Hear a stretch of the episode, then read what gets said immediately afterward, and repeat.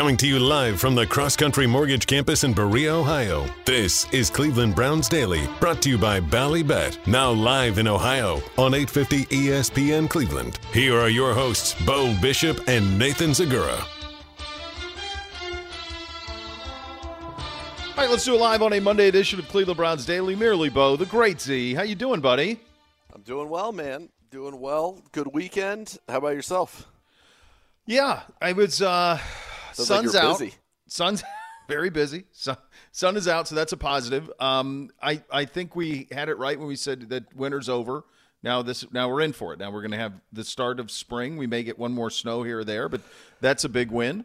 Um, finished out the uh, the youth hoops in the uh, we're done. So the travel basketball is over. Um, a bittersweet one. The, the last time I will coach NBC. I so from here on out, it's paid. So um, paid paid coaches. So that was a that was a that was tough. That was tough. That was a uh, lot of lot of moisture in the eyes in that post game conversation. So, um, but it's a pleasure to be able to do it. And it's funny. I had. I, if you have the chance to coach, it's so greater. If you have not even just coach, if you have a chance to do anything with your kids, whatever they're into, if you Yep. can do it with them and be a part of it, it's the coolest damn thing ever. And the time is invaluable. You never get it back. Um, but I was talking to my uncle about it last night. He he ran a, a youth sports program out in Seattle for years, and he had this thing that he ran like for 20 years. He ran the youth basketball program, and he goes, "There's there's four type of people who can go." And in this instance, it was hoops, but you could apply this to anything. Um, and he said, coaches, coaches need to bring a clipboard in their lineups. Officials need to bring a whistle and they need to administer the rules of the game. The players need to play, and the fans need to cheer and support the kids. And that's it. And if you did that, it'd all be pretty damn good.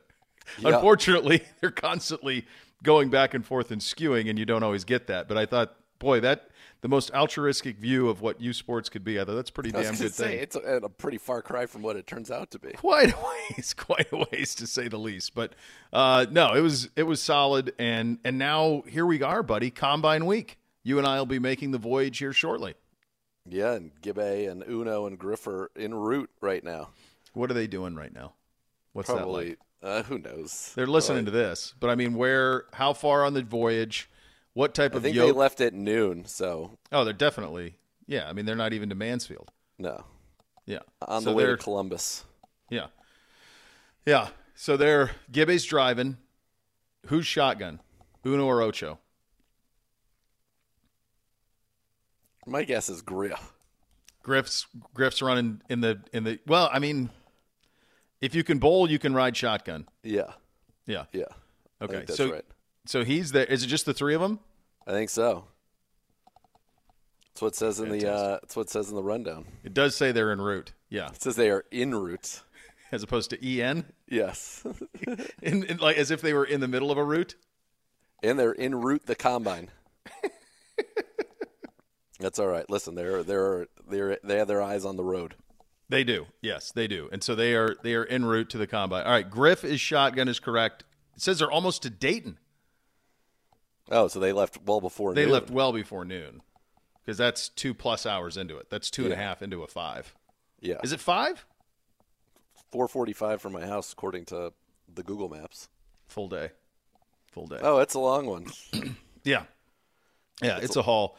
Do you think um, a lot of stories today coming out of the combine in terms of who's not going to do things? So um, Marvin Harrison Jr. is not going to do anything. Not only is he not going to do anything this week in Indy, he's not doing anything. Period. He's going to go over there, meet with teams. He's not doing a pro day. He's not going to do a pro day. No, he's going to prepare for his rookie season in the NFL. He says, "My tape's my tape. I'm good." Okay.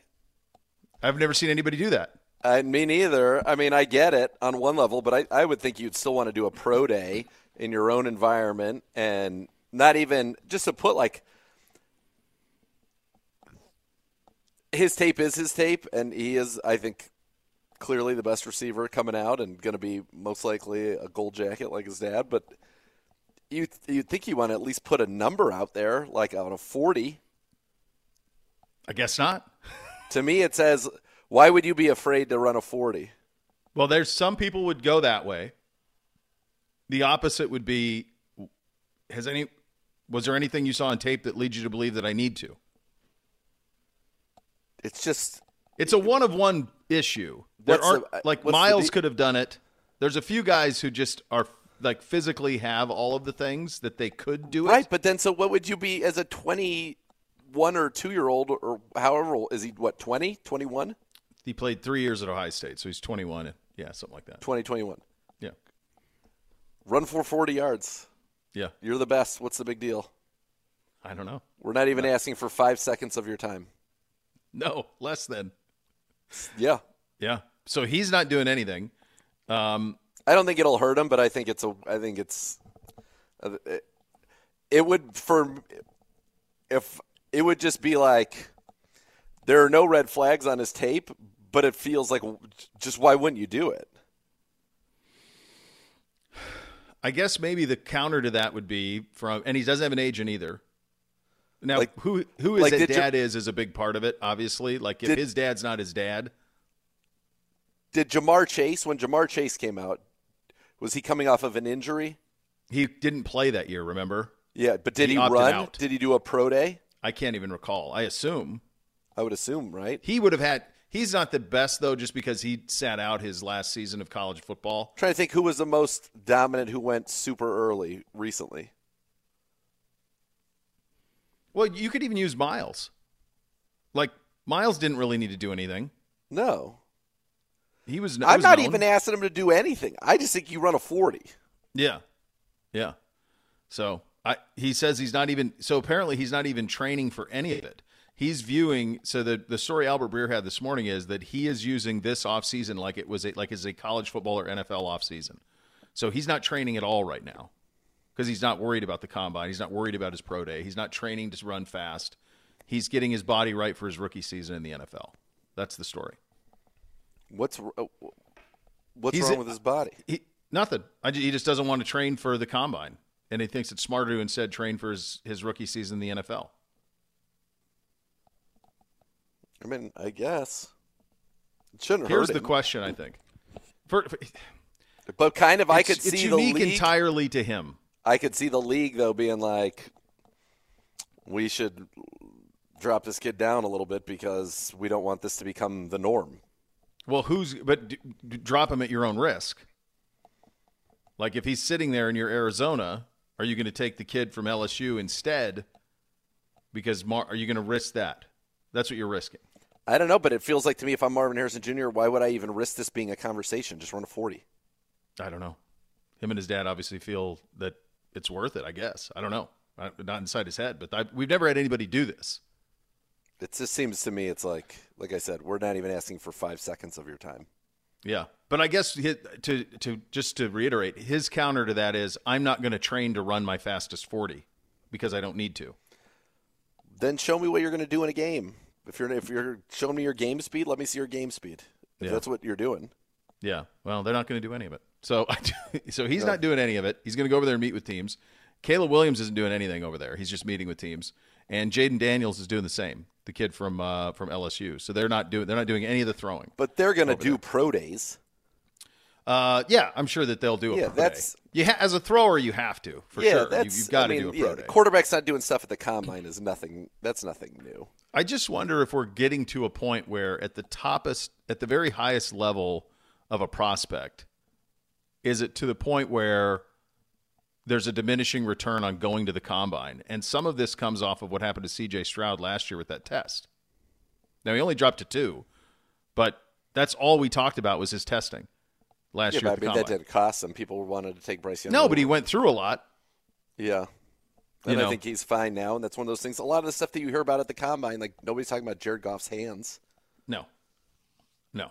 It's it's that's part of the the combine. I think there are certain things that you want to, as a receiver, as a running back, like part of your tape is your tape, but then also understanding the athletic components that go into your tape, I think is somewhat important. I just don't know why you wouldn't want. I like. It, it, it kind of it boggles my mind honestly why you wouldn't want to just be like all right I know I'm a good athlete I know I'm going to run a good 40 just run it Yeah, I don't know. and maybe he's, it just it makes you wonder as somebody who's going to draft him like is he afraid he's going to run a 4-6 Is he afraid he's going to run, you know, a high four five and not be what maybe he appears to be on tape? Like, What would the number need to be for you to be scared to take him? I don't know. If he ran a four six, I feel like that would uh, it'd be an eye opener. Yeah, maybe. Yeah, probably. There are a lot of people that dominate in college that don't dominate in the NFL. I'm pretty confident Marvin Harrison will not be on that list, Right. but there is precedent for it. It's guys that typically are a little bit bigger or slower. Not that he's big or slow, but Yeah. it just seems it just Now he did participate in pro day last year, and was and blew him away. He did pro day last year at Ohio State. He did a pro day last year, so he has a 40 time on record. There's a there is a there's a pro day. Now I don't know if it ever went public. I can't remember even looking for it, but he participated fully in the pro day last year. Uh, last year that C.J. Stroud participated in Ohio State. He ran the routes. he ran the routes, but so he might not have run a 40. I don't know if he did or not. Yeah. I can't recall that. But it's it. We'll see. We'll see. I mean, they, he's got the ultimate. He's a like I said, he's a one of one who could do it. In that the lineage, his dad's experience, and who he is as a prospect, and everything that he has on tape, and also I think Ohio State's pedigree of putting in receivers in the league in the last five six years since Hartline's been there. All of those factors Totally. are totally finite. There's there aren't many other circumstances where all of those things would line up. Yeah, it just it's it, to me it's just more like I wouldn't if I don't even to your earlier question when you're like what's the number that you would run that you'd even have that much pause. I mean he'd have to be in the high the four sixes but or four sevens, but he's not gonna be. So No. to me it's just like I had no reservations and about the fact that Marvin Harrison Jr. was going to be a top, you know, three or four, t- definitely a top five pick. Whenever quarterbacks are not being taken anymore, he's Yeah. Going to be the first, you know, certainly offensive player taken. So, like, why give anybody even a second of pause about that? Well, the other thing could be does his dad have enough connections in the league where he can say, Arizona, are you picking him at three? And they're like, yeah, we're good. We're going him at three. Yeah, that's fine. That could be it too. That we don't need to see you to do anything. We'll, we're, we're going at three there. That's where we're going. Yeah, So- that's possible. He's been mocked there always. Yeah, yeah, yeah, So- of course. Yeah. Yeah. But that, so that, so that, and then the quarterback's not throwing. Those are kind of like the headlines of the day coming out of the combine. Um, I do think, to your point, it is more important for guys who are trying to go from being a day three pick to a day Yes. two pick. I think that, and, and you know, you're sifting through, you know, those portions of your board. I think the top of the top are the top of the top, and and you know, the interviews are probably going to be important. You know, the medical stuff's obviously important. That's why you need the combine more than anything. Um, I've always thought watch them play football. I mean, yeah, sometimes That's it's that easy. the Like, best way to figure out how they're going to do playing football rather than running around in spandex. Yeah. But I do think there are just some basic numbers that you're able to then compare people across not only this year but across history and see what their athletic profile projects them to be in addition Yeah. to the tape. And so when you can have like the tape confirmation plus the profile confirmation, you're like, okay, this feels because at the end of the day, drafting is to get the best players with the lowest percentage chance that they will not be what you thought they were. Yes.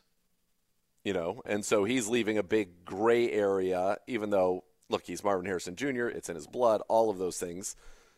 But that doesn't necessarily. Now, what you saw at Ohio State was a guy that was the best receiver in the country. So you feel good yeah, about like it. Jerry Rice's kid plays at USC. He's not going third overall. So it's not just No, Michael Jordan's kids. right. You're right. Yeah, Bronny's averaging five a game at USC. It's it's the combination of that. I, I don't even think the dad profile matters much in terms of. I mean, obviously it helped with his athleticism and all of that, but I think that's more about hey, this is football, and I can help you with that off field. I'm not talking about on the field. Like Yep. his tape is his tape. Yeah. I mean, it's me one of those things where, like, we knew a year ago that he was going to be the first receiver in this draft. Yeah. You know, I was trying to see if there was any, if at any point he ran it. It doesn't look like it. I was trying to see. So he told the athletic this was in October of this year, this last year, that he told the Athletic he plans to run somewhere in the high four three range in the forty at the combine. So he was planning to run it in October. In high school, he ran a four four six. Yeah, so like that to me, there's just no point in that. Like Yeah. it's going to be, he is going, he would 100% run a number that would be totally fine. NFL Draft Buzz has him at four three nine. Right. Where that was, so that's, that's- humming. It's all, right. Yeah. It's So- interesting. This, this look this for us without a first round pick. It's tough.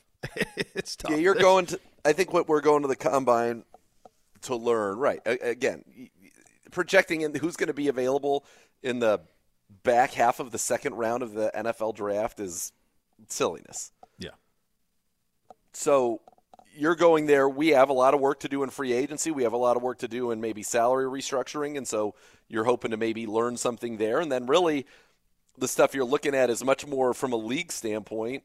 You know, how are the quarterbacks going to go? What's kind of the top ten look like? And then what's happening with Justin Fields? What's happening with Kirk Cousins? What's happening Yeah. with some of the big dominoes that are going to fall that are going to make up like some of the big headlines of this offseason? That's really For sure. that's really it. That's what this is about. From a Brown standpoint, I think you're much more concerned about what's going to happen between now and the end of. You're much more concerned about what's going to happen between now and into the second week, middle of March, when free agency opens, than you are what's happening at the end of April. Oh gosh, yeah. And the combine is obviously for draft prospects who won't be drafted until the end of April. So you're there from a Brown standpoint to learn what we can, and we'll hear from Andrew Berry tomorrow. And you know we'll talk to Andrew Berry tomorrow. Kind of where he's at. He's not going to give us specifics, but where should we expect some contracts to get done with pending free agents? Should we mm-hmm. expect you know some restructures to be done prior to the start of the league year? What discussions are you having? What positions are you prioritizing? What it's much more about free. The draft is going to be once they run their free agent plan through. That's when we're going to kind of see what you know holes still need to be filled in in the draft.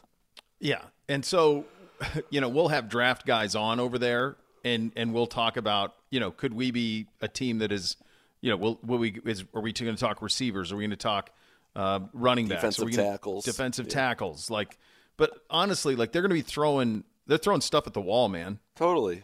So when you when you're waiting that far in, it's really hard to try to circle where your thoughts are. It's more much more in terms of getting a feel about what's happening in the league. And and one thing that I, the best example of this I can give you guys is is the year that Kyler went where he went.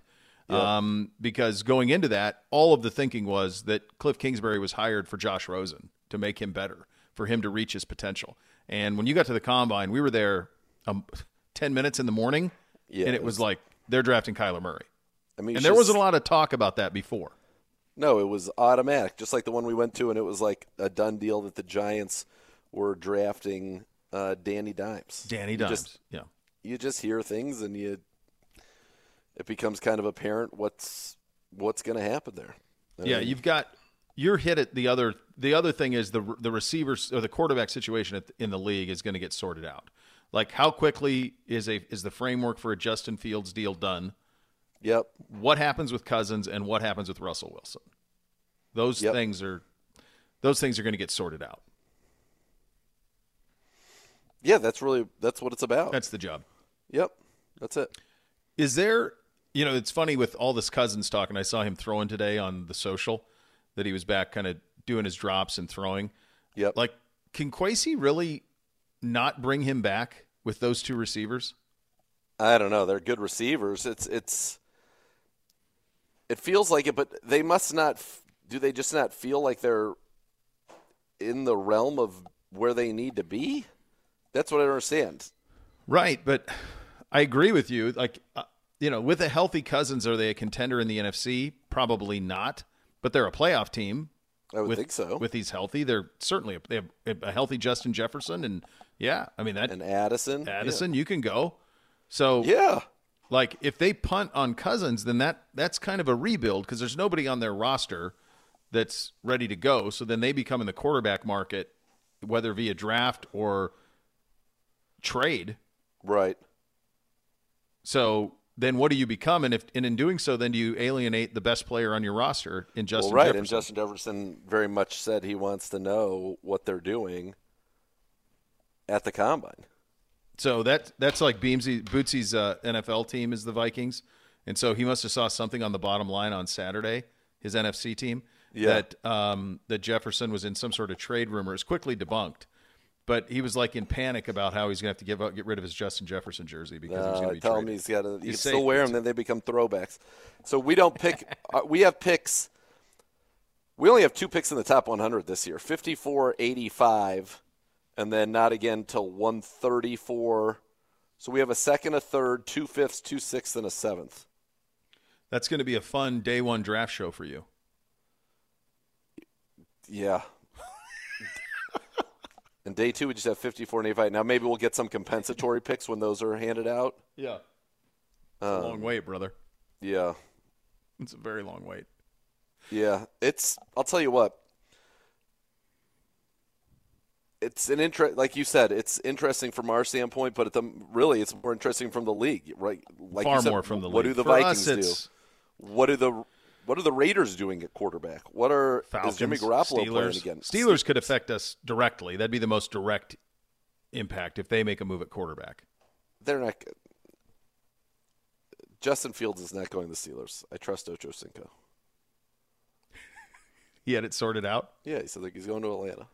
That's that's what seemed to be what the people out in the desert think too. So that would be that's where we always felt like he should go anyway. The question is just going to be the compensation on Let that. Let me tell you something. When that happens, we will have basically caused two things to happen in the NFL landscape that are major. One, Justin Fields to Atlanta. We were the first people talking about that Mm-hmm. That's on right. the planet. And then our body bagging of Peter King's all 40 team or whatever the heck that debacle was. Led to He his caused him to retire. He's realized he's like, you know what? They were right. They were right. This is terrible. I'm, I've lost it. I'm hanging him up. Uh, I so think there's something to that. I think that that, article Like, was, was, such an probably embarrassment that he yes, and I think there are people who are like, dude, dude, what are you doing? It's over. It's done. You're done. You Wrap have up. lost it. Um, I'll do. A, I'll give you a quick story time for you here, since uh, the our pr- producing crew is en route. Um, 2005, February 2005. It was my third Super Bowl that I had covered, and it was in Jacksonville. And I was in my mid 20s at the time. And in those days, if you didn't cover the NFL, it was like paratrooping into foreign ground, foreign land. Like I was in a small market in Florida in Tallahassee. The only reason we went to the Super Bowls is because we were owned by the Phipps family and it was important to them that which is as a guy who spent time in Atlanta remember Yeah. seeing that name all over Plaza. the place. You know. Yeah. So they all of that. There was a one point they said you could drive from Tallahassee to Atlanta all on their land. Like that's how big of a deal they were. So they owned the station I was at in Tallahassee. And so we would go to every Super Bowl. We'd go to the Masters every year. Like that was something that we did. And so um, I we'd go we would go to the Super Bowl. even We had no business to. Now this one was in Jacksonville, so it made sense at least a little bit. We would go cover it. So you you pop up into into Jacksonville, and I was there that week. And again, stranger in a strange land. I'm not covering a team, not anything. It was a very closed network too. And at that time, the writers ran things. Mm-hmm. Writers ran media. The the columnists in the big state, big towns. Yeah, yeah. They ran it. The rest of us were just hoping for the best we could at that point. It's obviously flipped in the last 20 years, but that's the way it was then. And that Saturday morning was the in-person hall. The Saturday morning before the Super Bowl was the in-person Hall of Fame vote. Okay. They used to do it the Saturday before the Super Bowl on Sunday. And going in that class, among those going in in that class was Dan Marino. So at that time in the state of Florida, the entire state was a Dolphin state. The Jaguars had just come in. The Buccaneers, for most of their time, were largely irrelevant. Now, they had won a Super Bowl at that point, so they had a little bit of juice, but they were still, they they weren't. Florida was a Dolphin state, Yep. The whole thing. And Marino was from Florida was Dolphin fan, Marino fan. Always, yeah. And it was always Marino. He was the guy. So he was going in. So one of the guys that was on that panel was a guy named Edwin Pope, who's a longtime columnist for the Miami Herald. So all of the local like media trying to figure out if Marino got into the hall were waiting to and we knew that Pope was presenting Marino. So as as the doors kind of came open and the the electors came out, most of the people from Florida ran to Pope to get his thoughts on it because Dan was nowhere to be found. Of course, you know he's not involved in it. He, he's around, but Right. he, he wasn't until the next day.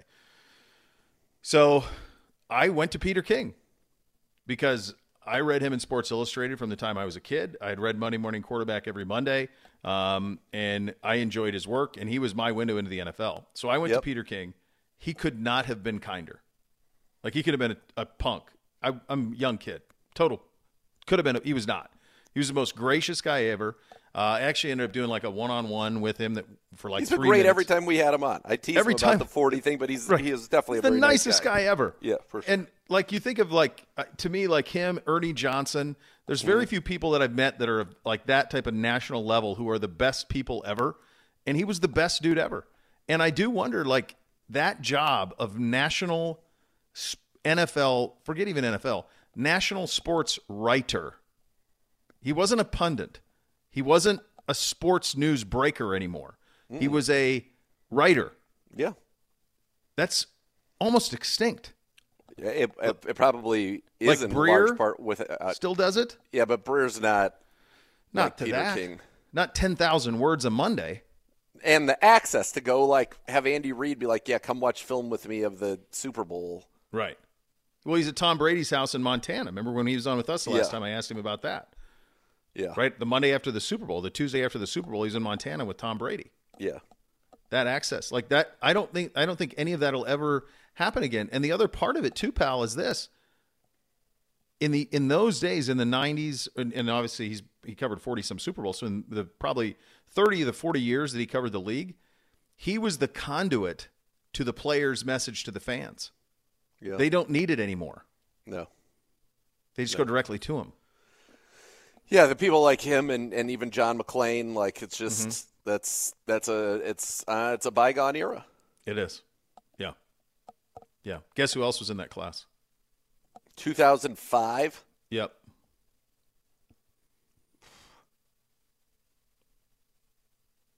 I have no idea. He got a big monkey off his back. Ugh. exactly. He so he just retold the story to Kevin Clark of uh, who I think's at ESPN now about how when people were saying Joe Who at the Super Bowl party, he was hooked up to IVs. Actually, I read it. No, it was in Peter King retold the story today. He was hooked up to IVs after they beat the Chargers. He's like, man, I threw six touchdowns in the Super Bowl. I'd never done that in my life. And and some people in like his Super Bowl party, fr- family and friends and stuff, were going like Joe Who, and he yelled, "Stop it! None of that. We'll have none of that here." So maybe that ingratiates him a little bit to you. That's helpful. It's just the fact that the people that were closest to him felt that, based on everything he'd said in private, that that would be an appropriate thing to do at the moment says everything you need to know. That's all you need to know right there. I thought if there was a way for you to bring that back home, you could.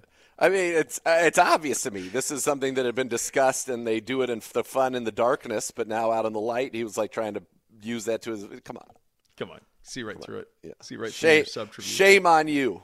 Steve Young. How dare you. Shame. I'm going to put a note in his locker. Shame. Shame Disgruntled. on you. Disgruntled. Very, very Yeah. disgruntled. Yeah.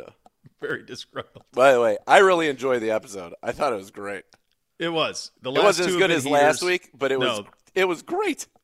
It was very strong. I don't know how you could have beef with it. Um, I didn't. I thought the Willie Geist stuff was forced. He must really like Willie Geist, and so he must watch like Morning Joe. I thought that was a little forced. I didn't understand Yeah. like why Willie would care about going to the club. I mean, that just seemed like nonsensical to me. Well, right, that like the story. Okay. The fact that like the story, which was really to be about Larry, who broke the election law in Georgia and had become this like cult hero, and he's like, actually, I think the real juicy story here is about disgruntled. Like a a, a snob at a country club is unhappy with the, how the that's not a story for In anybody, for that anybody, anybody cares about. no. Now it's hilarious, and it was very, very funny. The other thing, like that waitress was so that waitress was so rude to him So out of initially. line. That would never happen. Never, never, no. At a at a at a country club for a for a waiter or waitress, a golf assistant golf pro Ju- Just to even Takahashi if he owns it or whatever, like he would not admonish somebody in public. no, or the chef. The chef would be Yeah, like the chef, no. chef. I mean, Larry's like, look at the egg. That part was funny, and then the uh, the like the I'm Spartacus part was incredible. Yeah. Yeah. By the way, it's sad. Very good stuff. I, I don't like that they clearly are shooting somewhere else. Like that's not the same dining room or clubhouse. Remember, it used to be elevated, overlooking like the first tee. You're right. So they've had to obviously they're out of wherever they were shooting at. I thought he always did it at Riviera. I thought so too, and it was a. But this is clearly not those grounds. No, this is different grounds. Or it's another side of it. Maybe they're showing a different It looks to me know. like this is there like a at a like where the guy came up to yell at him about the pancakes. That looked like a, the range at a public a Muni course. Yeah. Maybe Rivy said we can't have it anymore. Sad. Yeah, would be. Those are your hot topics of the day presented by Vivid Seats, an official fan experience partner of your Cleveland Browns. We continue our position by position review, uh, and we are in the cornerback room. Quite frankly, one of the best in all of the National Football League. We get into that coming up next. You listen to Cleveland Browns Daily on 850 ESPN Cleveland.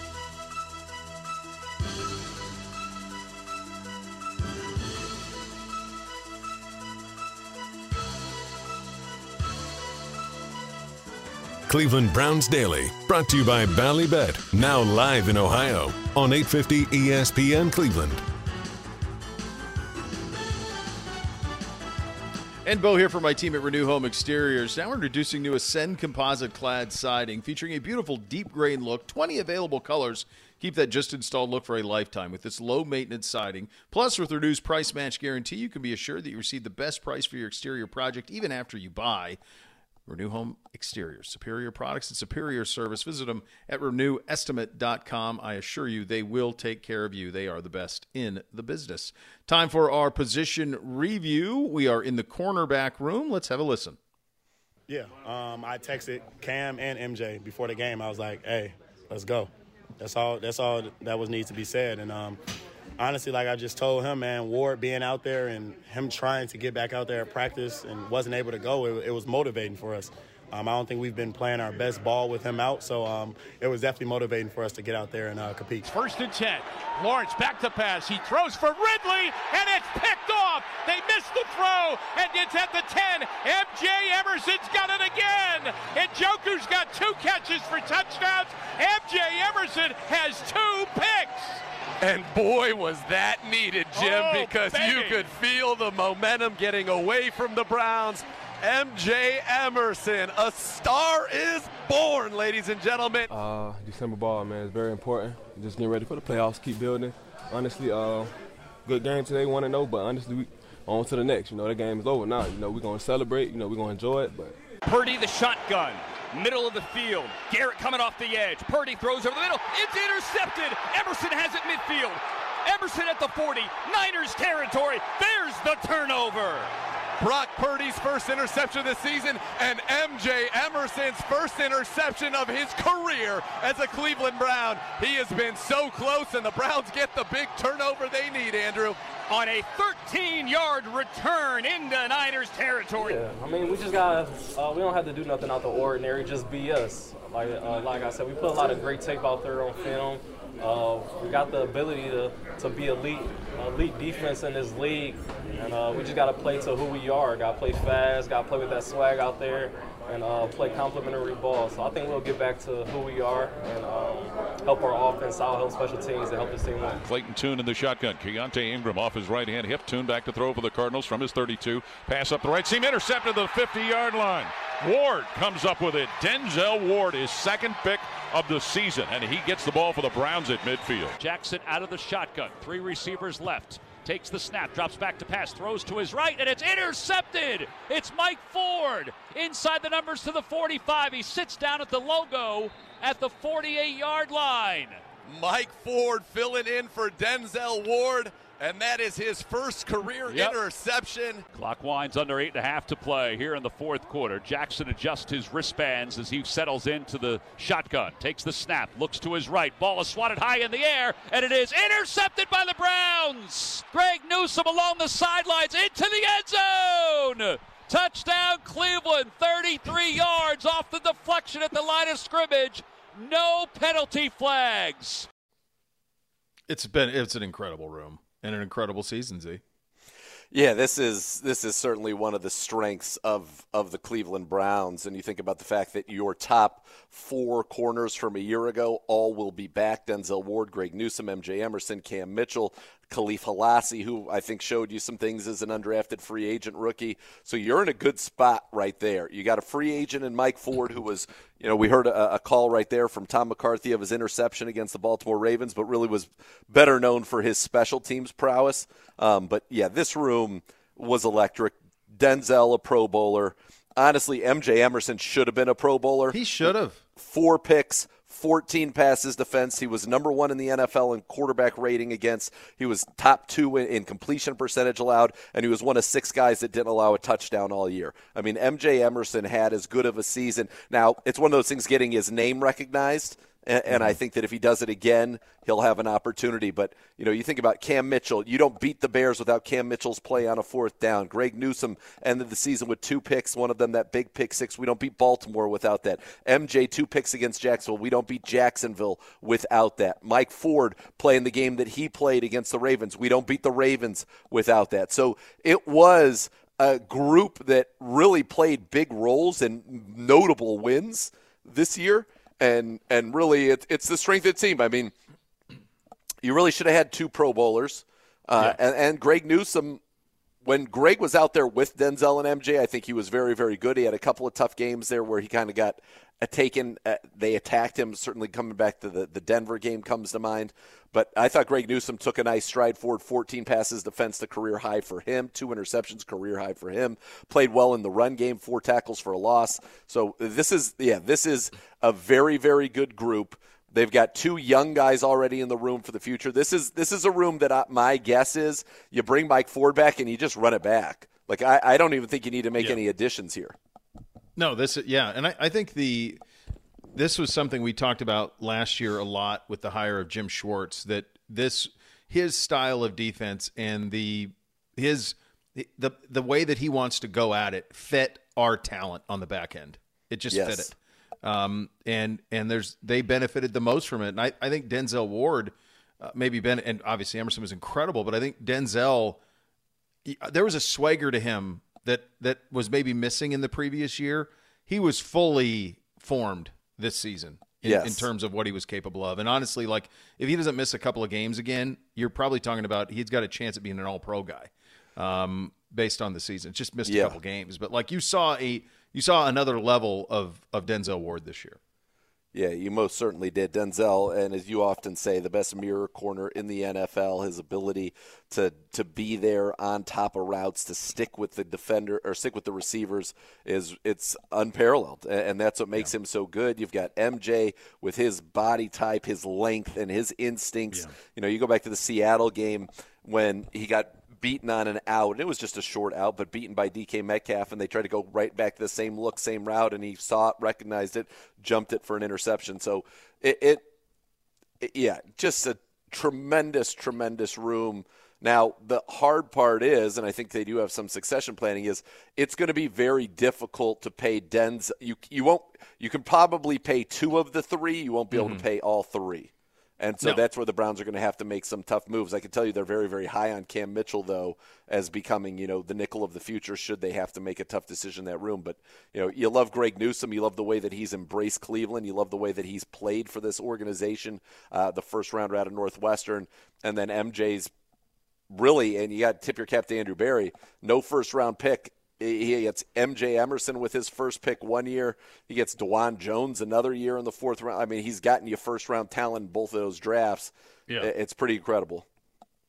He has. And MJ, you could see it coming. Yeah.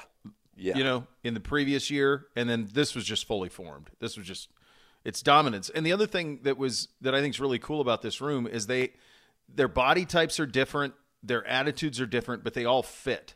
Yeah. It all fits. So you know, when you have a situation where you've got Cincinnati and you've got, you know, they tagged Tee Higgins, made it official, and Zac Taylor saying today, you know, he's he we want him, he, we expect him to be back and be part of our terms, our, our plans long term. I don't know how, but they that's what the way they're talking down there.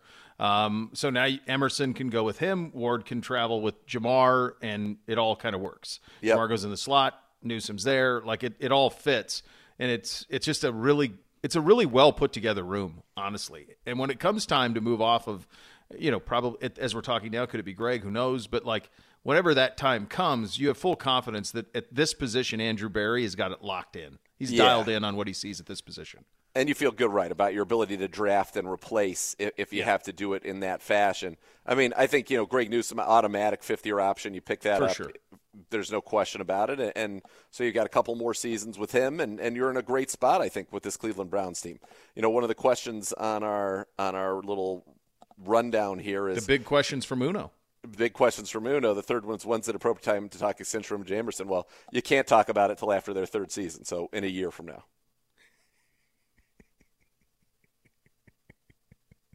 So that one's easy.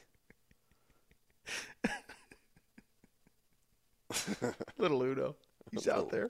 He's uh, he's just saying, let's just do it now. I'm with you, Uno. I wish we could. Wish we could, buddy. But at Wish the same time. I'd also like to keep him, given some of the things we're dealing with, I'd like to keep him on his third round pick salary for two Yeah. years. Yeah, we'd rather do that.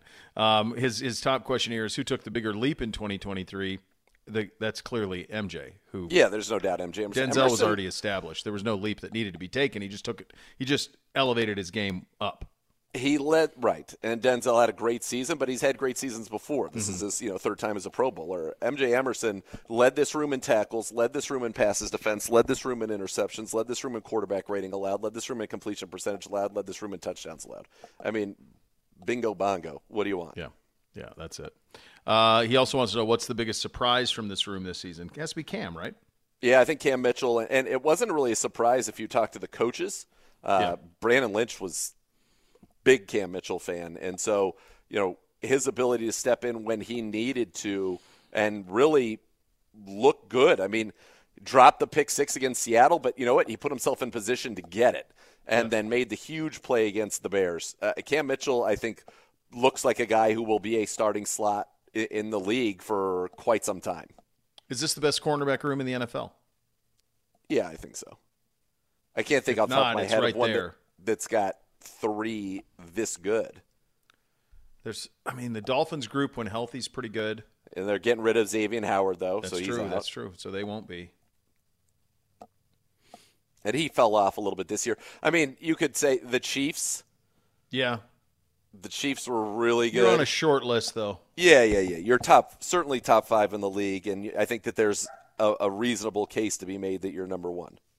My gosh, it's the first time I've heard Asa bark in a long time, and that I was a, that was a constant in COVID. COVID, yeah. She's always keeping her n- nose to the grindstone, making Wait, sure things were on the can- up and up. Let me see if I can get you uh, get her on. There she is. I see her. is. It's Look at Woody. the focus. Look at the focus. Oh, doing. Good to have you back, Asa. I Good made to have I made the made the bolognese last night. Oh, gorgeous. Let me tell you something. You know, I'm always tinkering. I'm I'm like Always. I'm like a, Man, if a, you're not tinkering, you get bored. a master crafts. Right. So this was the first ever five meat bolognese. Oh my gosh! Can I guess the meats? Sure. All right. So you're gonna have a beef. You're gonna have no beef. Okay. So you're gonna have a bison. Yes. You're gonna have a pork, Yes. a veal. I guess it's four meats. One group is represented twice. No, no veal, no beef. No veal, no beef. Pork twice. I'll give and I'll Pork. break. The, I'll give the breakdown. Okay. So you have you must have an, a. Do you have a sausage? So the sausage is pork. So that both right, two different types of sausage. Yep. There's one type of uh, so there's from the pork family, which you already got. There is a, a hot Italian sausage, Yep. and there is I get my dad got gets me every year um, at Christmas a Volpi, a whole pancetta, Oh, I like that. and so I cut them into like inch thick discs, basically. Oh, I so like there's there's one pancetta in there as well. okay, so you have you have this hot Italian sausage. You have the whole pancetta. You have bison. Ground you bison, Turkey. ground turkey. Do I need one more? You do. This is actually actually hold on. There are five different meat groups represented because there's beef bone marrow. There's beef marrow bones. Oh my God, beef marrow. Yeah. That's the treat. Is the, The fifth? Is it? Did you go venison? Lamb. There are two Lamb lamb, shoulder blades. that are in there for the bones, and that's what I first when I first get the pan going.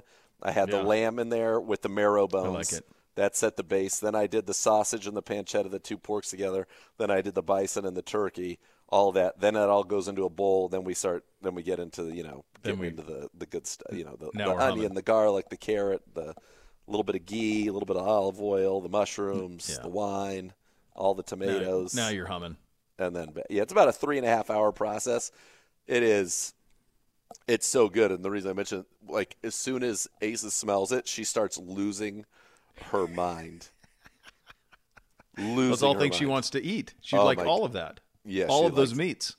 She liked it all. So what I did this time, which I had never done before either, and it turned out to be a hit, is the lamb shoulder bones they get so tender, and so I actually took about like three quarters of the way. I took the lamb shoulder bones out, cut all the meat off, and then like cubed it up.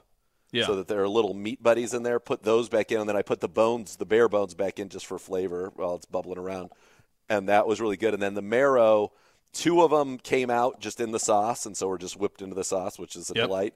Two of them stayed in, so when I served uh, mine and Kayla's, I was able to like plop out a good like Oh, baby. inch of marrow right on the top of it as just a little. How you doing? Boy, what a treat. It's a That was- decadent it's a decadent Sunday out of you, buddy. It was good. Well, like was- it. Arden had just wrapped up her uh, her fifth show for the Little Mermaid for the Hawken Player site. It was actually really, really, really, really well done, like impressively so. So they did two two two shows two weekends ago, and then three this weekend, Friday, Saturday, Sunday. And so That's it went awesome. S- Saturday, Sunday this week, Friday the first week to take in the shows, and and she loves the bolognese, so that was like her her reward for the uh, completing it all. Great job. At least surprising thing ever that sh- that that would go well and she would be very good at, at the role. Let me tell you something. The girl that was our Ariel was great, and the the um, she was a senior who was Ursula. Like, I'm this girl should be in a movie. Like, she could be in a movie tomorrow. Crushed it. Kill it. Yeah, she's quite talented. That's very nice. Very nice. We will uh, we'll go around the NFL, have some NFL news coming up next. You listen to Cleveland Browns Daily, brought to you by Ballybet, sports betting partner of your Cleveland Browns, now live in Ohio on 850 ESPN Cleveland.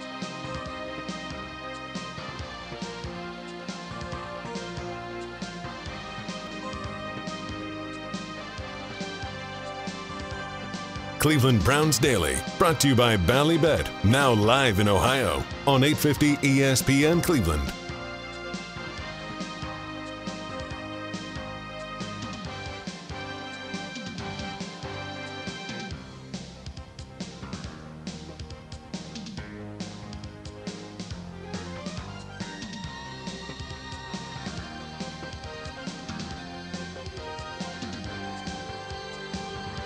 And be part of one of the most passionate fan bases in the NFL. Join Next Gen STM, presented by Ticketmaster, the official waitlist of your Cleveland Browns.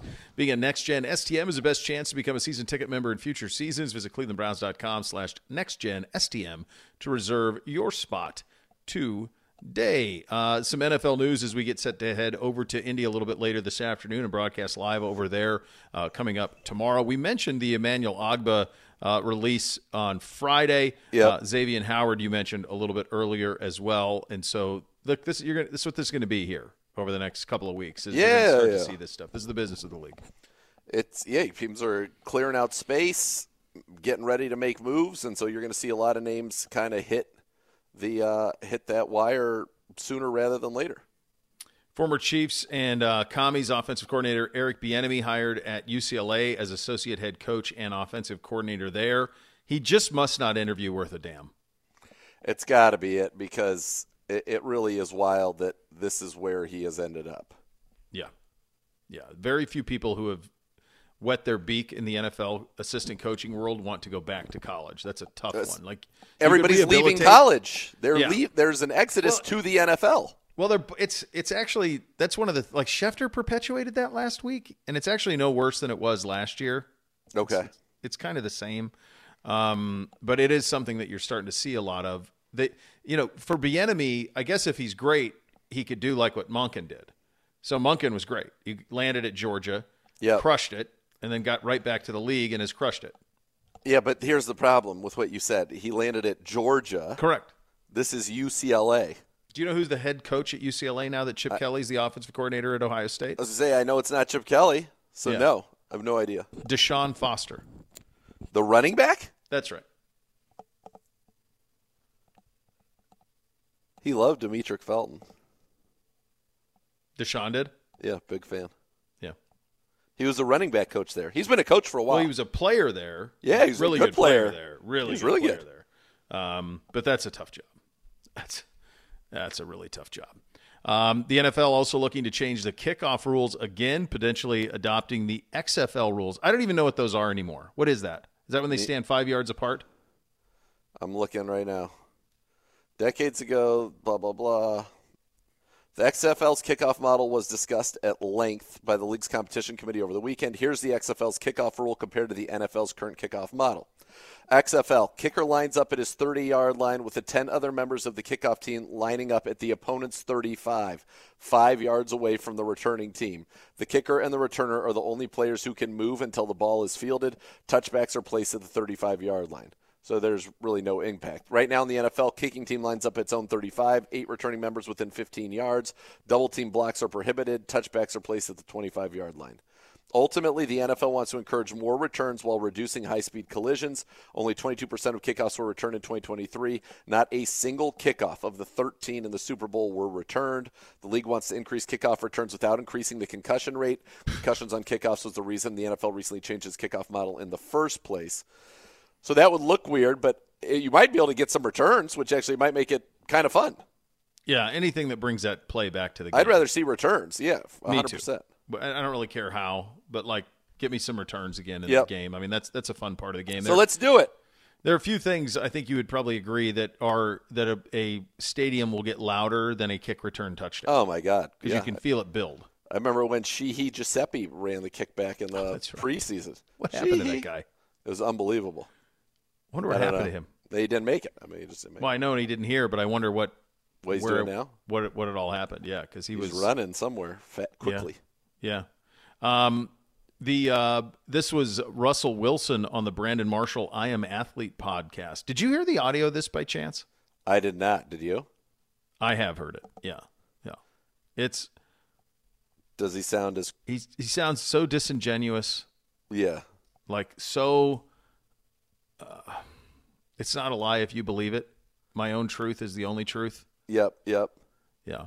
Um, I've got more fire than ever, honestly, especially over the past two years of what I've gone through. For me, it's about winning over the next two years. I want to win two Super Bowls. I want to feel the chill of that trophy again. Who the hell talks like that? I love Denver. The sweet nectar of the end zone. be in a place that wants me to. The thing I want to do is win. That's all I care about. He was actually pretty good last year, as we He was solid, articulated last week on the show. Um, but the notion that how delusional that I want to I want to win su- two Super Bowls in the next five four years. No, but I mean, if he ends up in Pittsburgh, they're gonna be pretty good. Like he's, Yeah. he can be totally a solid, a solid player. Yeah, yeah, absolutely so. Um, all right, coming up next, what in the hell? Who is choosing to fight Cam Newton? We will get to that. Justin Yeah. Fields gave his Mount Rushmore of Buckeye players, and would we buy into some of the trades that are being bandied about? Second hour, Cleveland Browns Daily, eight fifty ESPN Cleveland.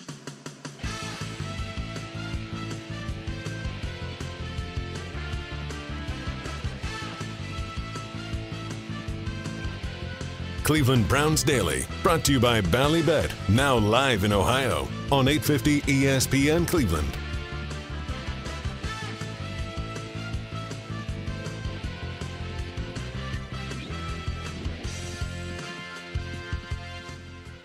Don't miss Billy Joel, Rod Stewart together for the first time ever. Friday, September 13th, Cleveland Browns Stadium. Tickets are on sale now. Visit clevelandbrownsstadium.com slash Billy and Rod 2024 for more information. Rod.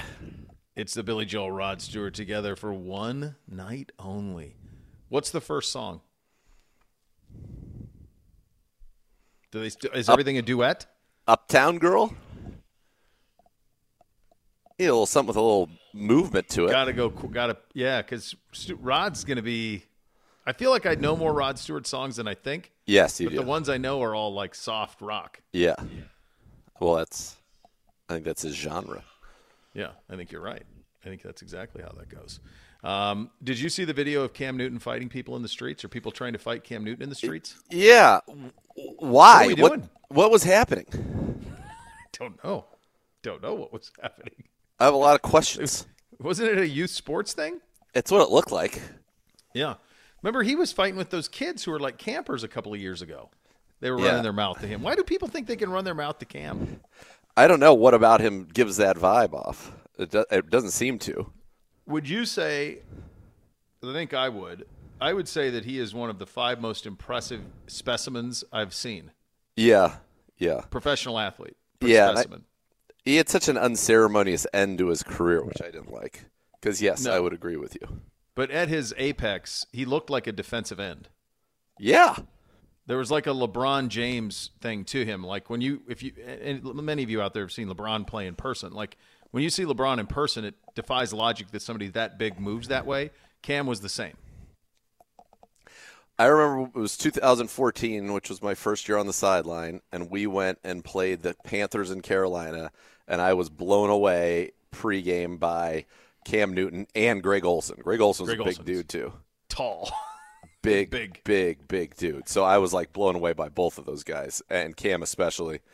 Mario Williams, the That's former number one, one. overall pick, was a guy that always kind of just shocked me because he was so built and athletic and proportioned. He was just bigger. He was just like a like a It's like LeBron. different species.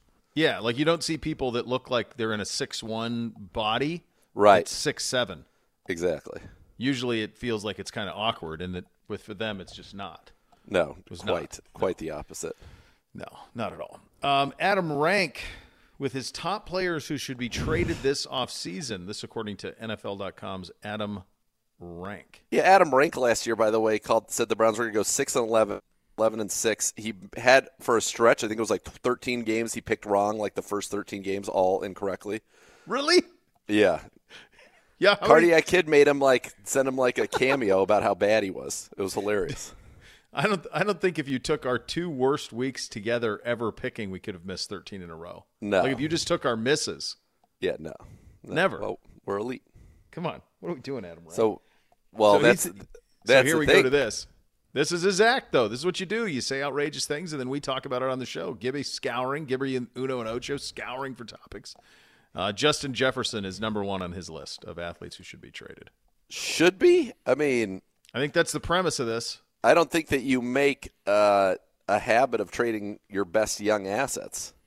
No, I wouldn't. I wouldn't think so. I would not think so. Um, he said the haul could be amazing. Okay, good luck finding another, another Justin Jefferson. Right. I mean, they did a great job trading Stefon Diggs and replacing him with Justin Jefferson, but it just feels to me like You're gonna strike. You're gonna strike lightning in a bottle twice. no. At some of point, course. you have to you have to draft great players and retain them. Otherwise, Yes. what are you doing? Are you just a feeder system for everybody else? Well, it just doesn't make sense. Like they could lose potentially if, let's say, that they trade Jefferson, lose Cousins, and then, as he says, they can't strike a deal with Danielle Hunter. Well, then what are you doing? Is Kwesi's not going to be in the job, He'd be fired. right? Yeah, like they built that stadium. They're not there to. They're not doing that. Um, you know, his number two on the list is Stefon Diggs. Yeah, I don't know what he's got left. So it says the yeah me either. Buffalo could save more than twenty two million in cap space with a post June one trade of Diggs. I just don't know what he's what he's capable of. I don't know. on? Right, exactly. I don't know. Brandon Aiyuk, number three. So uh, there's been so much made about how these, you know, his he had his like girlfriend, I think, posting on social, like Yeah. a, some, a brother maybe that you know maybe he's done with the Niners. Uh, they picked up his fifth year option. He's not going anywhere. He's not a free agent. That's how this works.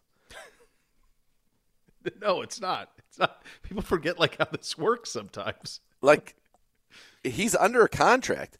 Do you trade him? Maybe. I mean, he's pretty good. Yeah. He's, I mean, he's really good. I think he could. He's like, I think he could be a legit number one. You look at the numbers he put up whenever Deebo was out last year. I mean, he was pretty good. I think it's wild, you know, that they're complaining about how much or little he was used in the Super Bowl, and the Niners should have won that game. like it was Yeah. a good offensive game plan. Yeah. And the in fact, the time that you criticize the when they threw like nine straight passes to open the second half. So I don't know. Yeah, yeah. They're and by the way, like they- they're fine. They don't need to do any of anything right now. Like they Yeah. they're still not having to pay Purdy. Like they're fine. Right. Um, Derrick Brown on his list, the Panthers defensive tackle. They talk about him being traded all the time. Yeah. You know, so for maybe they trade him and, and I mean he's a good he's a very good player. He would look great on the Browns. I just don't see what would you would you give up to get him. I don't either. And I think when you're a team like Carolina, who's already given up so much, I mean that that one actually makes some sense. Like if you yeah, right. They're trying to recoup some of the picks. picks. Yeah, you could recoup some picks if you if you traded him because they don't they're not going anywhere anyway. So they they need to get some assets back. I think if you're going to try to build that thing. Um, the last one he mentions on here is Haason Reddick. So that was one of the weird stories this offseason where Haason Reddick asked the Eagles if he could pursue a trade, and they granted him permission to pursue a trade, and then mm-hmm. Haason Reddick was like, "I never asked. This that never happened." So I don't know what's going on there. No, no, yeah, I don't either. Do you think we will see a big deal, a big trade? I think it's yours. It's becoming so much more and more prevalent in the National Football League, so it feels like likely. Yeah, you'll see a couple of moves of big names for sure. Yeah, yeah. I, I think for um, I think it, all of these are so specific to the situations of the of the teams that they're in. I, I know that you put Jeff Justin Jefferson in something like this, and then it may because if Justin Jefferson isn't included in this, you and I aren't talking about it. True. The only reason we're talking about it is because Justin Jefferson's at the top of it, and he's Yeah. going into last season. You would you could argue he was non-quarterback best, one of the five best position players in the league, and he had established himself as the best receiver in the league. He was injury riddled last year. He was in mo- in many instances he was McCaffrey was the number one fantasy pick, and Justin Jefferson was two. yeah, or in some cases he went one. Yeah. Yeah. So like, but he he was an injury riddled season. Um, Yes. But at the same time, like you had to your point, it's a very valid one and accurate one. Like if Kwesi trades him, then what is he doing? Right. Like What's the I- path? Right. And what's you have to remember when you get this job, like you what getting it is hard, keeping it's harder, mm-hmm. and often when you are the person who wants to oversee some type of a major massive rebuild, you don't get to. no. You don't get to see that. So you want to make sure that doesn't happen to you that you set somebody else up with a bunch of picks that you don't get to make. I mean, to me, you keep Jefferson, you keep Kirk Cousins, you're probably going to go to the playoffs. Yeah. Yeah. You are. Yeah. That's that's the thing that's that's why if you're like if you're Kwesi, do you think he took that job thinking he was going to oversee a rebuild or do you think he took that job like it depends on what ownership wants. I do think he thought he was going to oversee a rebuild, but then kind of the way the NFC crumble went, they decided to go for it. And, you know, then Kirk gets hurt, Jefferson gets hurt. And the crazy thing was they still weren't really out of it until very late in the season anyway. Right.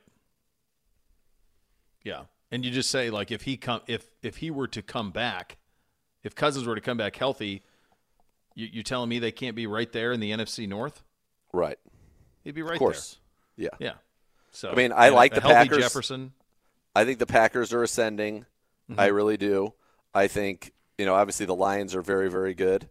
And the Bears have a chance, I think, to get good quickly.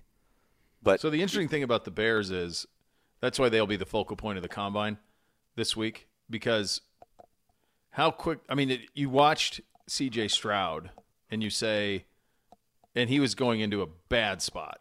Like Yep. Houston was not a good spot.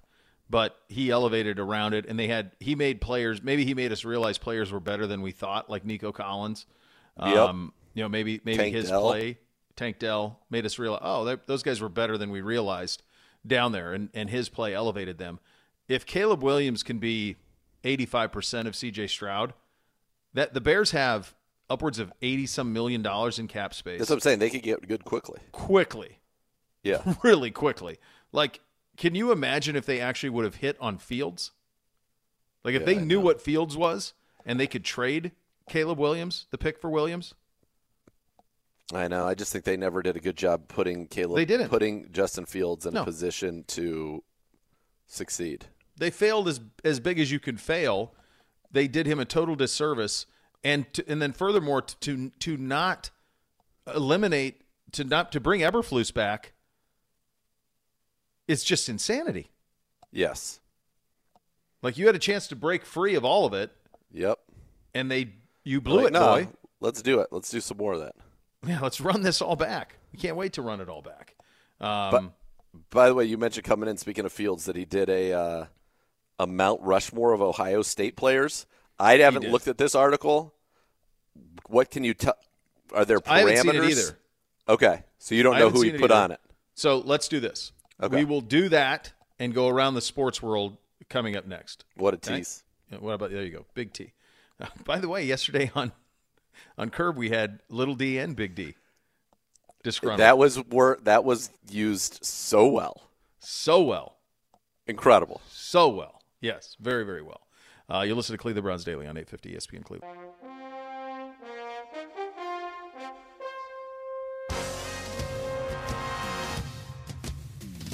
Cleveland Browns Daily, brought to you by Ballybet, now live in Ohio on 850 ESPN Cleveland.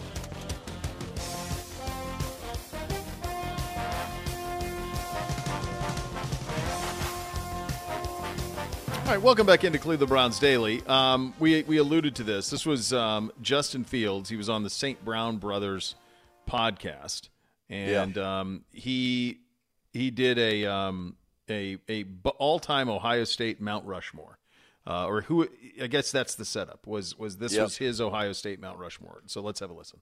What's your Mount Rushmore for Ohio State players, like top four? Troy Smith, just because he won a Heisman, boom. I got to give Zeke number two. Ted Ginn, I think he was going crazy at O State. Didn't Eddie George go to O State? Eddie George, yeah, that, that's the last one too. Archie Griffin, please tell me he didn't go to O State. Archie Griffin. He won two Heisman's. Hold on. Yeah, he did. If he went to O State, you didn't put him in. Like, hey, that's crazy. This dude Archie Griffin won two Heisman's, and he didn't name Archie Griffin. What year? What year did he win a Heisman? I don't care what years. Who won two Heisman's ever? I'm not about to look up football history, this and that. I'm just not that kind of guy. Like, You don't love ball. You're like my brother. You don't love ball. I love it. Don't love ball. Like, I just don't understand how the person who won the Heisman in 1958 is, is gonna affect me. I'm following football. Like, he doesn't love ball. He doesn't want to see it in off season. That's that's what it is. All right. So here's the here's the part that's pretty troubling from the Ohio Yeah. State side of this. Um, Archie uh, Archie Griffin works at Ohio State Yeah, every day. You walk into the Woody Hayes facility and you have to walk by his two Heisman's to walk in. So as Justin walked to practice or walked to film or walked to anything, he would have walked by the two Heisman's. The fact that he thought Arch won the Heisman's in the 50s as opposed to 74 and 75 is crazy that he wouldn't have had that better. And he doesn't even care. To me, that was like not that you need to to, it, yeah. understand the history of the game, but I do feel like the top players always understand and respect the history of the game, and then to not even know the history or respect it of your alma mater and be like somebody who won the Heisman, what does that have to do with me? Uh, that Yeah. was that was kind of off-putting, to be honest with you. Further, but yeah, all all I couldn't agree with you more. I, I think he blew this whole thing with these St. Brown brothers. It's almost Yeah. like he doesn't realize it was being recorded. Yeah, you said that. I, that's that's wild to me. Yeah. Um, it, it's made even it's exacerbated by the fact that I guarantee you Archie would have addressed that team at least once every year that Justin was there in the two years he was there. For sure. He's around he's omnipresent. He's around all the time. Like That's wild to me. So, like, if you were when I was thinking about this, because before I heard his answers, I was thinking Mhm. Archie, Mhm. Eddie George, yeah. and then after that, it got to get to the final two got a little bit tougher for me. Orlando Pace. That's what I was be thinking. One. Yeah, and then Orlando thinking, Pace he finished top four in the Heisman, um, the most decorated offensive lineman you could argue in the history of college football. He's on a short list, number one pick in the draft. Yeah. it's hard not to separate the college from the pro. Like it- it's hard to because Archie wasn't a great pro. Played it, But he played was for the Bengals. Um, was banged up. college, What's that? Dominant in college. Yeah, for sure. Um, but like in the pros, he wasn't much. Um, he was smaller sized and and was ground out ground up pretty quick by the by the Bengals and and was injured and injured and that was kind of the end of it. But if you, if you're just judging on the college, Eddie I think is the for sure answer. I think the fourth one's really hard. I think Archie Eddie and, and O'Pace are are locks. Like he went Troy Smith. You could make an argument for Troy Smith, the Glenville product, that that he would be on it. Um, at the time, he won the Heisman by the by the highest by the either the most votes or the highest percentage. Reggie Bush had one of the records, and he had the other one. Okay. I can't remember which one was which, um, but he, but he won by the highest highest margin of the most votes record uh, at the Heisman. The the problem for Troy is the last game is so brutal. Yeah, They just got boat raced by Florida. Yep. And he was brutal in the game. And so that's kind of the, the thing that's kind of hard. You want to go somebody from the urban era, but the problem is, is I mean, so probably Zeke is the correct answer, but it's also weird to do like an Ohio State Mount Rushmore and not have anybody who played defense. And obviously, I'm leaving coaches off. I'm leaving Woody off and Urban Sure. and Tress, like no coaches. But like to not have a defensive player on it is kind of strange. I, I don't know the one that you would put though, like from the urban era. I don't know what if you were because it feels like that era needs to be represented. Joey Bosa, Chase Young. Chase Young was top three in the Heisman, top four in the Heisman. The other thing, the guy who might end up being on it, honestly, is like, of all the excellent skill players they've had, and they've had excellent ones, but like, is Marvin Harrison Jr. a cut above? Yeah, I think what hurts those guys and it hurts CJ and it hurts all of them is this they didn't beat Michigan. Yep. You know, and so that's just hangs around your neck. That's why Zeke is kind of an easy one because he was the best player in their run to the national championship. It'd be wild to have three running backs, though. Right. Yeah, it would be. It's strange to not have a defensive player. So then, like, is but then do you take Eddie off? I don't know how you keep Eddie off. It feels like No, he's got to be on it. yeah. and it feels like O'Pace has to be on it. I mean, like you could go like Spielman, like they've had those type of guys. Laurinaitis is the only three-time consensus first-team All-American they've ever had. There's only like eight of those in the all of the sport that were that. Yeah. Um, but he didn't win a national title either. So that's kind of tricky. Like Doss was incredible, but like I would, he was not a Mount Rushmore guy. Right. So I, it's tough to to come to try to find the sweet spot on the fourth. I like Archie Eddie and O'Pace, and Zeke's an easy one just because he won the Natty. David Boston. He was a dude. Joey Galloway, David Galloway. Boston, Ted Ginn, or, and they also had Terry Glenn in that era, the '90s. Ted was later in the 2000s, but like, good grief, like they had a ton of talent on those teams in the '90s, but they always lost to Michigan. Um, did you see the uh, the Clippers' new rebrand this morning? I did not. Let me pull that up right now. Did a nice job. It's clean. Um, it's it's solid, solid look, better than So- what they've had. When you say it's a rebrand, is it we're talking just unis? Yeah, yeah. Logo, unis, keeping the name but changing everything else. I think there if there isn't a ship involved. There is. Okay, good. Then I'm already pleased. So it's got a nautical. It's like looking through a nautical telescope, and then it's got a ship in the telescope. coming at you. Oh, baby. Yeah, they're kind of cool. Yeah. So this is it's probably the best example of how much can money buy with branding. Right? So Ballmer Yeah. Bottom he he's he they're going to start playing next year in a 2 billion dollar stadium that he paid for that is state of the art. Like think about that. 2 billion dollar basketball arena. Like you can get an NFL building for 2 billion. Dome. Man. And he built it for basketball. That's so wild. it's all interactive, all of this stuff. You're right on top of the crowd, on, on top of the court. Like it's it's a very specific environment that he's trying to build. But he's still the Clippers. Totally. So like what's the what's the best that can come of it? I mean, they got to win. A lot. Yeah. These are pretty cool, man. The nautical, the I like flags on the sides are the Mhm. nautical symbols for L, A, and C. Yeah, I like them. Dude, I think they did a nice job. They did do a nice job. This is really good. Yeah. Yeah. Good. So all I wanted, I wanted one thing. They delivered it. Gibbe or Uno want probably Uno wants to know why did they do this in the middle of the season? Probably to, to have it so it was uh right. That's a good question. Normally it's in the off season when you do this type of stuff. Yeah, my guess is they did it in the middle of the season to I don't know. Will they have it ready for like the playoffs? probably will do it. I think they're going to launch it next year when they go into Next their new year. building. They've always shared the building with Staples, Yep. and the Lakers get all the primary dates. Like Yep. Lakers get Sunday nights. Clippers always have to play like odd days and stuff because the Lakers run Staples. So next year they can do whatever they want. Okay. So they'll they'll do it for next year. Why they would do it? The, the only thing I could think of is I think there's some talk that they could be getting an All Star game in the next couple of years, and maybe they wanted Okay. to have the branding with that. They should. I mean, new Yeah. building, new era, right? Yeah, yeah. I like it sure. though. I, th- I thought it was pretty well done. Yeah, I agree with you. Uh, we will do the special teams position review. really? I guess we are. We're going to do Yeah. it. We're going to do it coming up next. You listen to Cleveland Browns Daily on 850 ESPN Cleveland.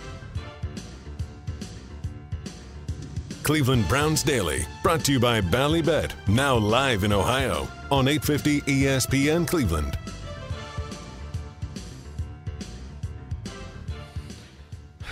They're going to be almost to Indy, right? At this point, if they were outside of Dayton at 1 o'clock, I mean, that's got to put them close. What? Yeah. If they're yeah. If they were Dayton at one, That's an hour and a I mean, that's because Dayton's three. yeah, they're close. They're close. They're arriving. Yeah. Yeah. Would be my guess. Yeah. Their think so. arrival is imminent. Yeah. Let's hope Gibby can get us the proper credentialing and such that we need. I'm sure that he will be able to uh, credential us very nicely. Yeah. That'll be, that's going to be, you get that done over there, Gibby, since you have your little bit of a head start on us there, pal. Gibbe's Gibbe Gibbe plus two. Let's go. Yeah, he's got two. That's right. yeah. Two of his boys with him. Uh, by the way, don't miss Billy Joel and Rod Stewart together for the first time ever on Friday, September 13th. It's at Cleveland Browns Stadium. Tickets are on sale now. Visit clevelandbrownsstadium.com slash Billy and Rod 2024. Billy and Rod. Billy Joel Rod Stewart together for one night only. Um, I do think that, I mean, you're probably, well, where will you be on September 13th? We're going to, so theoretically, then we're going to go Brazil and then road game. Is that how this is going to go? Can why are you saying that? It feels I'm like it, fine doesn't with it? but I want to know like what it actually looks like. What does this actually mean? What does this actually look like? I think you know what it looks like. I think you're going to, if you go to Brazil on a 10 hour flight, you're going to fly probably Tuesday. All right, that's that's fine with me. That's my guess. Tuesday Tuesday would be totally fine with me. I would Yeah. not want to go on Monday. Something I don't think like there's any that. reason to be there. We don't need to go on Monday. Well, you play Friday, right? Yeah, go Oh, Tuesday. You're going to go Monday. Go Tuesday. You're there Wednesday, Thursday. You play Friday. We needed a week to acclimate to play in Los Angeles. You might need 12 days for Brazil. No, you're going to practice. You'll practice Monday and Tuesday. No. Fly out Tuesday. You'll practice It's 10 Wednesday, hours. Thursdays off. You're not doing a 10 hour flight and just doing one practice? Dude, You're not going to practice Tuesday. At best, your best case scenario, if we do in fact play that day, is you're going to you're going to practice Monday morning and then fly. Uno says 25 minutes away. So if you're on Must hit a Friday a is. Sunday, Yeah. Thursday, Saturday. So Thursday's off. You, practice Tuesday, Wednesday. Yeah, my guess is you practiced. You practice Sunday, travel Monday, practice Tuesday, Wednesday there. Mm-hmm. That's terrible, Kenny. Come on now. Come on now. What do we need to go to Brazil for? A 10 hour flight? That's no joke. That's no joke, brother. It's a long way. I don't care what the accommodations are. That's a long way, man. It's a very long way. Um, all right, so we're doing a we're doing a special team. We're we're being tasked with doing a special teams position review. Nick, can you confirm that there is no audio highlight of this? There better be. I do not see one. I don't see Are one in the you rundown. Kidding me? We put together the best calls of the year. Half of them were were special teams. Are you kidding me? It's, it's Hopkins. What are we doing? Let me tell you something. If Uno, I had, if what I are you doing? Any kind of an in with the Indiana State Troopers, I would have them pulled over I would have them pulled over right now, immediately. ticketed. I want I want Uno in jail. Yeah, It's outrageous. How? What do you mean? There's What are you doing? It's already cut. All you had to do is repurpose what's already cut. Just repurpose it. You had a you have a couple special teams turnovers, one from the Jets game. You got a bunch of Hopkins kicks. You got the Myles block, which was already cut.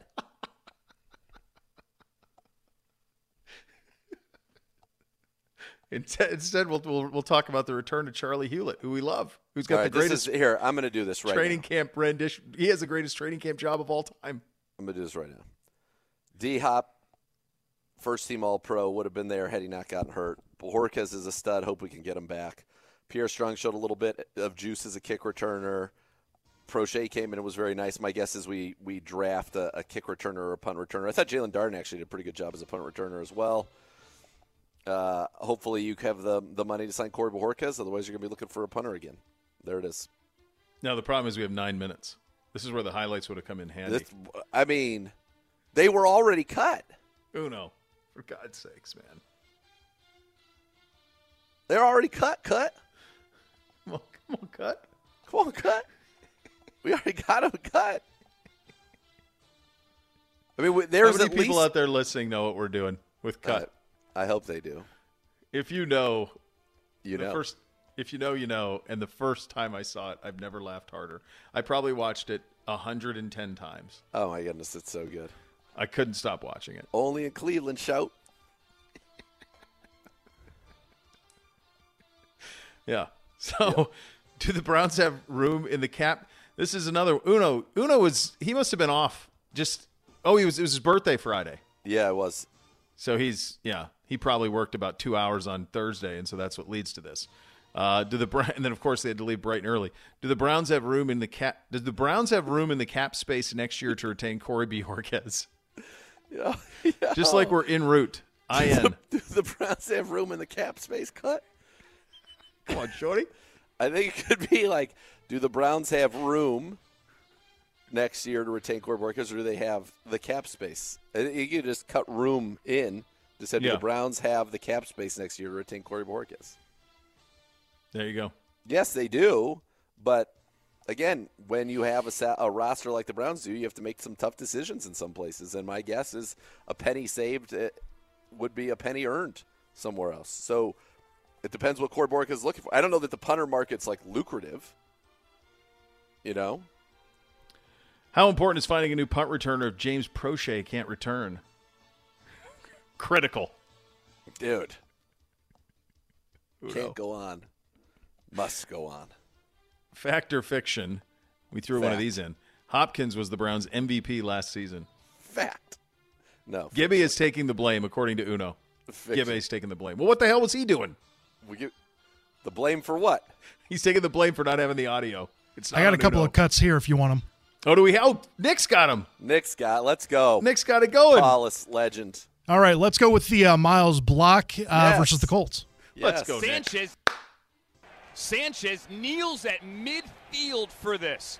Gay's going to try it from 60. It's blocked. Ball loose. Fight for it. Denzel Ward picks it up. Ward running across the Indianapolis 30. That was Myles Garrett that blocked that field goal. And earlier this week, Bubba Ventrone, after he had his presser, was in our booth, and I said, Man, Myles Garrett, how about that? He said, We're going to block a kick this week. He called it. Myles goes in, blocks it. Denzel scoops it, and the Browns in business. That's absolutely incredible. When he was in high school, I think one year he blocked nine kicks and set a record in Texas. Just a jumps right over. He jumped right over the Oh, center. man. He went Superman. No contact. And Myles Garrett blocked it. Very good. There you go. There's one. In fact, they were. Incredible. Nick's already got access to him. You didn't even have to. I uh, got another one right here. Let's go with uh, you know a couple weeks later. Let's go with the uh, Dustin Hopkins versus the Ravens. Three seconds left. The Cleveland Browns to win it. Down one, 31 30. Here's the snap. It's a good one. The hold is good. The kick is on its way, end over end, and it is good, but there's a flag on the field. Hold everything. I think it's going to be Kyle Hamilton jumping over, and it looked like he made contact with the Brown, trying to do the Myles Garrett. It looks like it. Joel Bitonio celebrating. yeah, Tom. the Browns are celebrating. fouls for illegal leverage. Field goal will count. This will end the game. And that will end the ball game. The Browns have won it 33-31. They've come from behind. Great job, Nick. There Nick it is. Yeah, that's That's just what I'm talking and, about. And he even has one more. He's got Oh, one yeah, more. D Hop against Pittsburgh. yes, it. sir. Five seconds to go. Here we go. Hughlett ready to put the ball back. Waiting. Snaps it back. Ball down. Hopkins into it. Flag down. Kick is up. And the kick is good. With two seconds left. There's a flag down. It looks like the Steelers were offside. Two seconds left. And Dustin Hopkins puts the Browns ahead 13 to 10. Offside. You bet. Defense. This penalty's declined. The field goal is good. Listen to Brown Stadium. There you go. There it is. That's what That's we're what we talking about. Now we're cooking with gas. Uno said that Gibbe takes the blame for not having a special teams highlight reel. He said he got list- tired of listening to my highlights. So what's What what Gibbe did there is because this was neglected, he turned it on his dislike of you. Right. As it's, an all, it's his fallback. It's his security blanket. Oh God. Get some new What- material. What if you and I know they're all listening. What if you and I were just like, yeah, we're we're just going to go to the facility tomorrow. If We what? just- you and I just went to Berea tomorrow. What if we just drive there now and we'll sleep over? Well, we're in, we're in the hotel here in Berea. We're here. Oh, is it- were we supposed to be in Indy? Yeah. I don't know. I missed something. What if we just get like some of our friends to come and like run 40s and like do vertical jumps and we'll be like, we're at the combine. What are you talking about? What are you talking about? Barstool did that today. just They did a their people- combine? Yeah, they did a combine. That's good. It was very, very good. All right, so there you go. There's your special teams review. I got one for you. I saw this today on. I think it was on the. Uh, is it Foreplay? One of the uh, one of the Twitter golf sites. Yep. Pebble Beach. Once a year for the rest of your life. The Okay. Masters once. Augusta National once. I'd play Augusta once. One time. Yeah. I can always pay to play Pebble once. Hold. Let me amend it now. I think that's the correct answer, by the way. Yep. How about all expenses paid weekend in Pebble at Pebble once a year the rest of your life, or all expenses paid Augusta once? Still Augusta. Hopefully I that I'm able Pebble. to have the necessary means, necessary means to make it out to Pebble. Be a hell of a like thing to look forward to every year, though. Like It would be great. you fly like, out on a Thursday, you play Friday, Saturday, fly out on a Sunday. Like you play two days out there and you're back. How am I going to cross off? uh, How am I? How am I going to cross off Augusta otherwise? You're not that far from it now. You're probably I as feel pretty far. you're probably as close to Augusta as you as you've ever been. I'm the this is the second closest I've ever been. The closest is when I worked for McKinsey and we consulted for the Masters. And if I had come back, because I was I would have been put on that one because I was the best golfer, and then I would have had it. Then you would have got to play it the day after. So you got to Sunday play the media round. Yeah. Yeah. Yeah. The year that I told the story about going to the Super Bowl, that same station went to the Masters every year. We skipped it one year right before I got there because the sports director had died and they didn't have anybody to send. Yeah. Um, and so the um, we missed it once and then they took us off the list. We didn't go once. We went like 30 years in a row. and We were CBS affiliate, all of that. And the if you cover the Masters, they have the Masters lottery that if you cover it, you can play that Monday. And it's a lottery that's kind of rigged. Like everybody, they make sure everybody gets a chance Yep. to do it. So that was as close as as as I ever got. Certainly not as close as you did at McKinsey, and I feel like you're close now. No, no. I like to be. Cl- I, I'd like what you're saying to be true. Let me ask you: in my uh, in this Pebble thing, all expenses paid. Do are they sending a plane for me? First class. Eh. That's pretty good. There's It direct to good, San Francisco. You're carring is good. down. But you know, Do you need do you need a car? You want a car service? I get you car service down to Pebble from San Francisco. Yeah, I gotta have a car. Yeah, we'll get you get you a little car service down to Pebble. How many? That would be pretty do I get great. To bring a foursome. I think so. Okay. Maybe I'll do that and roll. That my, would be a- hope that I can and roll the dice. into Augusta somehow. Yeah, because I don't. It's funny. Like Augusta seemed untouchable, Yeah. and I don't know that it. I don't think it's untouchable. Like, Although the- point now where you the, know the mem- person you know that we're member- referring to that we Yeah. know has been there. It's not like we're seeing him there on the reg. No, no, no, no, no, no, no. But the world gets smaller as you get older. It does. You know, And yet it also gets bigger. It's a paradox. it really is. So much more to come. You're listening to Cleveland Browns Daily on 850 ESPN Cleveland. Cleveland Browns Daily, brought to you by Ballybet, now live in Ohio on 850 ESPN Cleveland.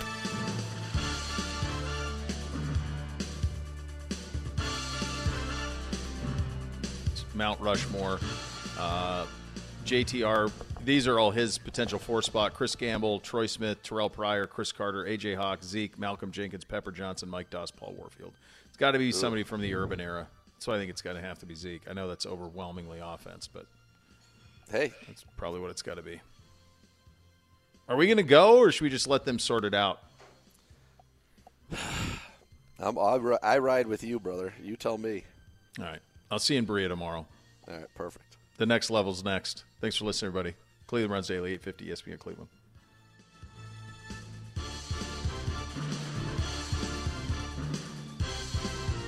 You've been listening to Cleveland Browns Daily, a production of the Cleveland Browns and 850 ESPN Cleveland.